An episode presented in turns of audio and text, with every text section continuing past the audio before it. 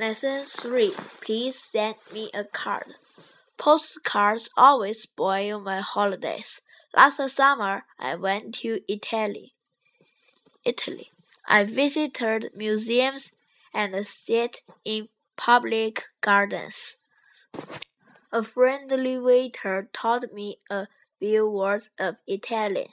Then he lent me a book. I read a few lines, but I did not understand a word.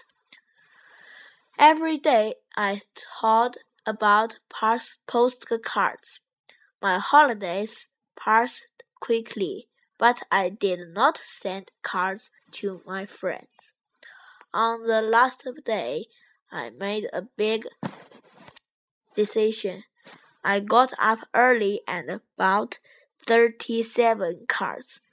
I spent the whole day in my room, but I did not write a single card.